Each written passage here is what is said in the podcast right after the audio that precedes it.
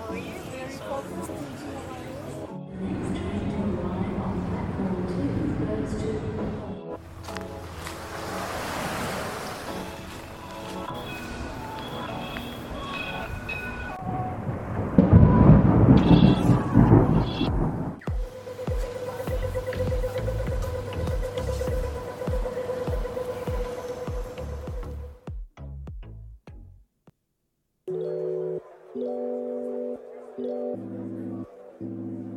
皆さんこんにちはこんばんはマースです今日も聞いていただきありがとうございますこのマースラジオはシドニーの情報や雑談英語韓国語スピリチュアルそしてコラボなどをオーストラリアのシドニーから Spotify や Apple Podcast を拠点に配信している番組ですさて皆さんお元気でしょうか？マースです。今日も聞いていただきありがとうございます。本日もシドニーの私の自宅のスタジオから収録配信しております。今日もよろしくお願いいたします。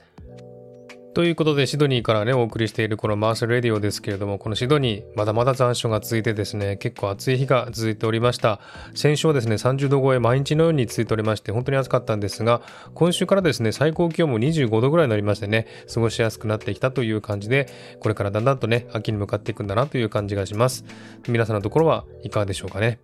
さて、今回はですね、2つの映画をレビューしてみたいと思います。1つはですね、アントマンワスプ。そしてもう1つは65という映画です。見てない方は参考にしてくださいね。最後までゆっくりと聞いてくださいね。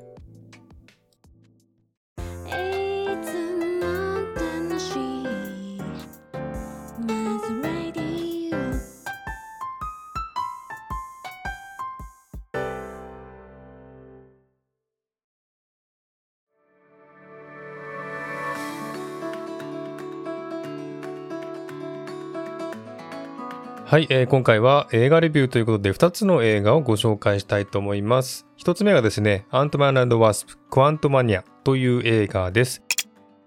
このアントマンはですね、言わずと知れたマーベルシリーズの人気作品なんですけれども、2015年の1作目に続いて今回は2作目ということです。でですね、このクワントマニアっていうタイトルなんですけども、これ聞き慣れない言葉ですよね。これはですね、英語でもなく、この映画のために作られた造語だそうでして、量子ですね、小さい量子を意味するクワンタムとマニアを意味するメニアを組み合わせた言葉だそうですね。クワントマニアという言葉だそうです。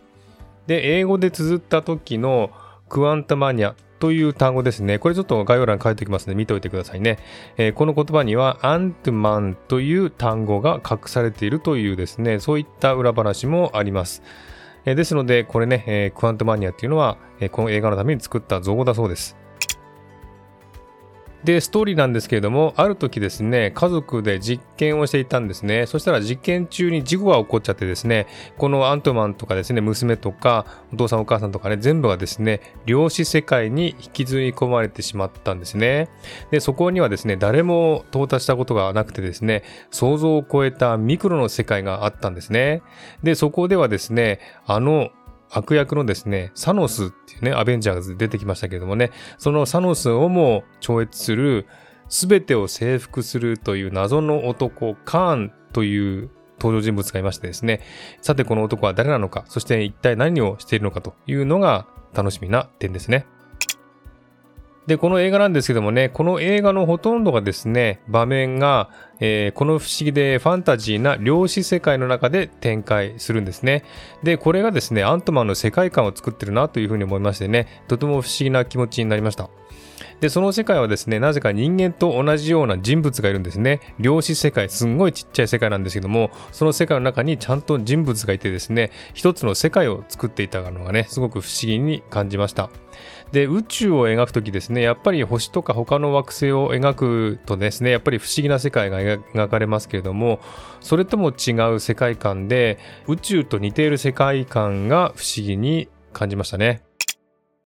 で、この映画で一番感動したのはですね、アントマンとですね、その娘のですね、関係がですね、すごくよく描かれていたっていうことなんですね。最初はですね、この娘さんがキャシーっていう名前なんですけどもね、このキャシーがアントマンのね、えー、スコットに、え、反抗していたんですね。で、量子世界の中に引きずり込まれて、そこで戦ったりですね、トラブルが起きたりして、で、二人でね、共感し合って力をね、えー、与え合って、それで気持ちが徐々に近づいていくのが見れてですね、すごくね、感動しました。それだけでもね、良かったので、この映画はですね、脚本家がすごい良かったのかなというふうに思いました。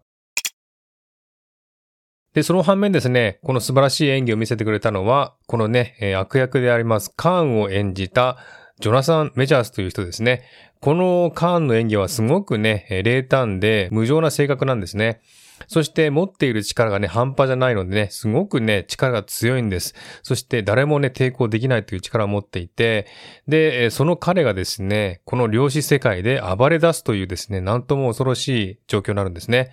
で、この力がですね、強すぎて、アントマンでは勝ち目がない。そこでですね、娘とか、いろんなね、家族とかですね、いろんなアクションシーンを作り出して戦っていくのがすごくね、良かったなというふうに思います。このカーンの悪役の演演技力で、この映画の筋が立っていたような気がしますね。やはりいい映画はですね、悪役が重要ですね。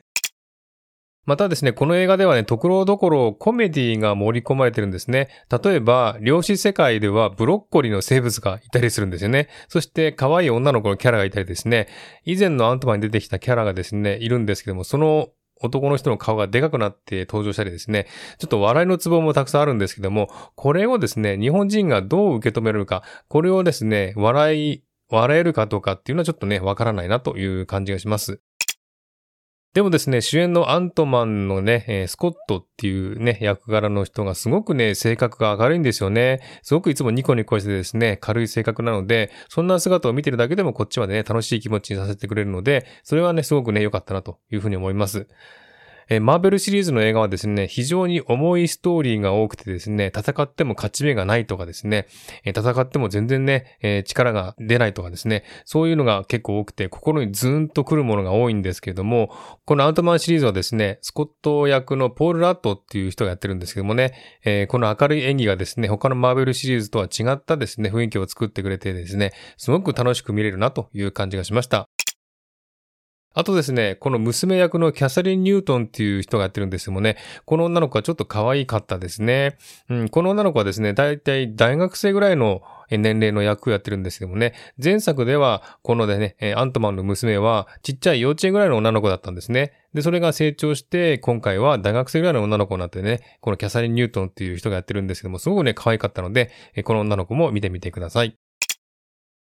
さて、この後続くマーベルシリーズに、この映画の内容がどのように関係して展開していくのかっていうのが楽しみですね。この映画、えー、アントマンシリーズのね、最新作ですけども、この映画は星4.5をつけたいと思います。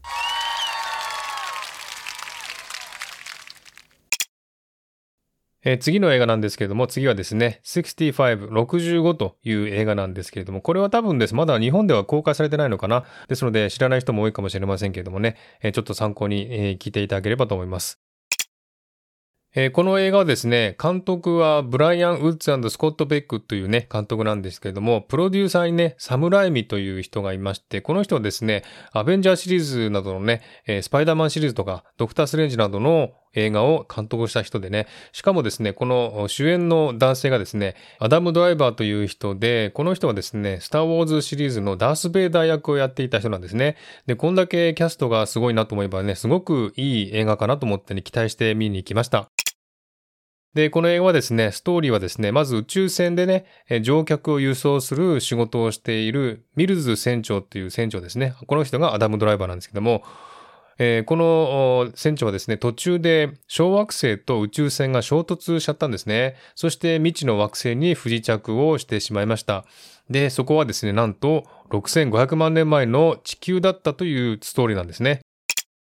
で、このタイトルの65はですね、65 million の65から取ったもので、まあ、6500万年前の地球に到達してしまったという、こういったストーリーなんですね。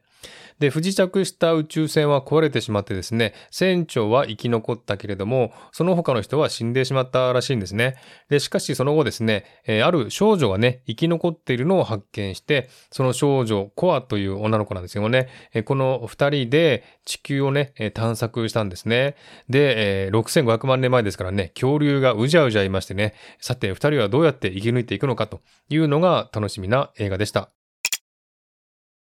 さて、この映画のプロデューサーの一人なんですけれども、先ほど言いましたけれども、サムライミという人は、スパイダーマンシリーズやドクター・ストレンジなどの映画を監督した人なんですね。そして、監督と脚本は、あの、クワイエット・プレイスという映画ありましたよね。そのシリーズの脚本家。そして主演は、スター・ウォーズシリーズのダース・ベイダー役のアダム・ドライバー。これで期待しない人はいないんじゃないかというぐらいのキャストを揃えていました。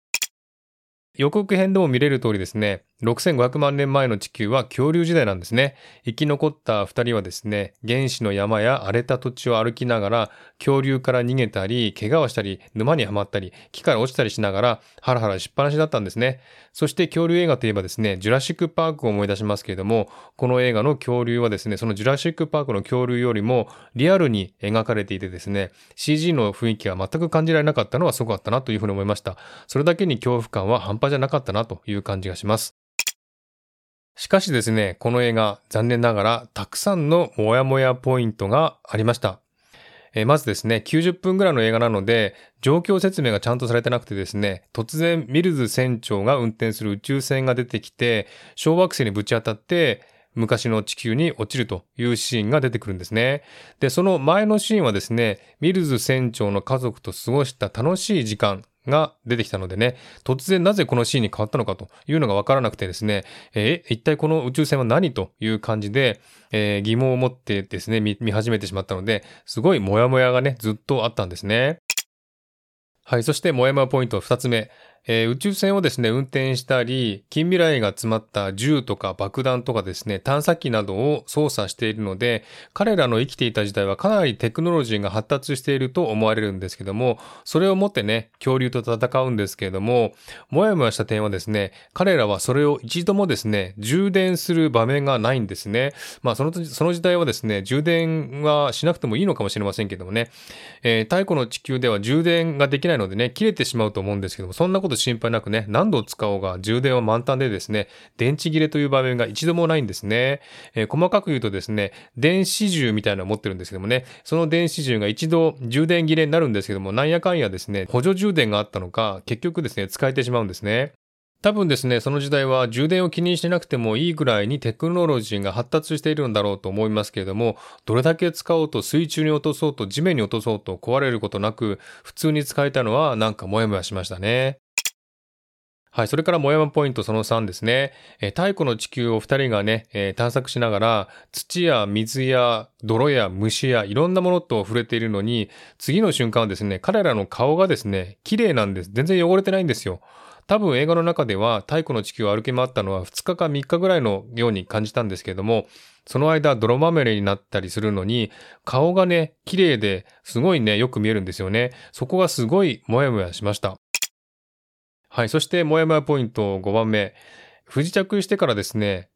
太古の地球の中を歩き回ったのが2日とか3日だと思うんですけども、その間一度もですね、食事をとるシーンがないんですね。水を飲む場面はあったんですけども、何も食べてないんです。お腹空いてないかな何も食べてなくて力出るのかなと心配してもやもやしてしまいました。そしてですね、ネタバレになるので言わないんですけども、最後の最後ですね、なんともあっさり終わってしまったんですね。え、こんな簡単に終わってしまっていいの？という感じで、ちょっとですね、見終わっても、もやもやした感じがまだ残っていましたね。そんな感じでですね、この映画、すごい期待値が大きかっただけに、もやもやポイントがたくさんありすぎてですね、ちょっと不完全燃焼という感じで見終わってしまいました。ですので、この映画ですね、星3をつけたいと思います。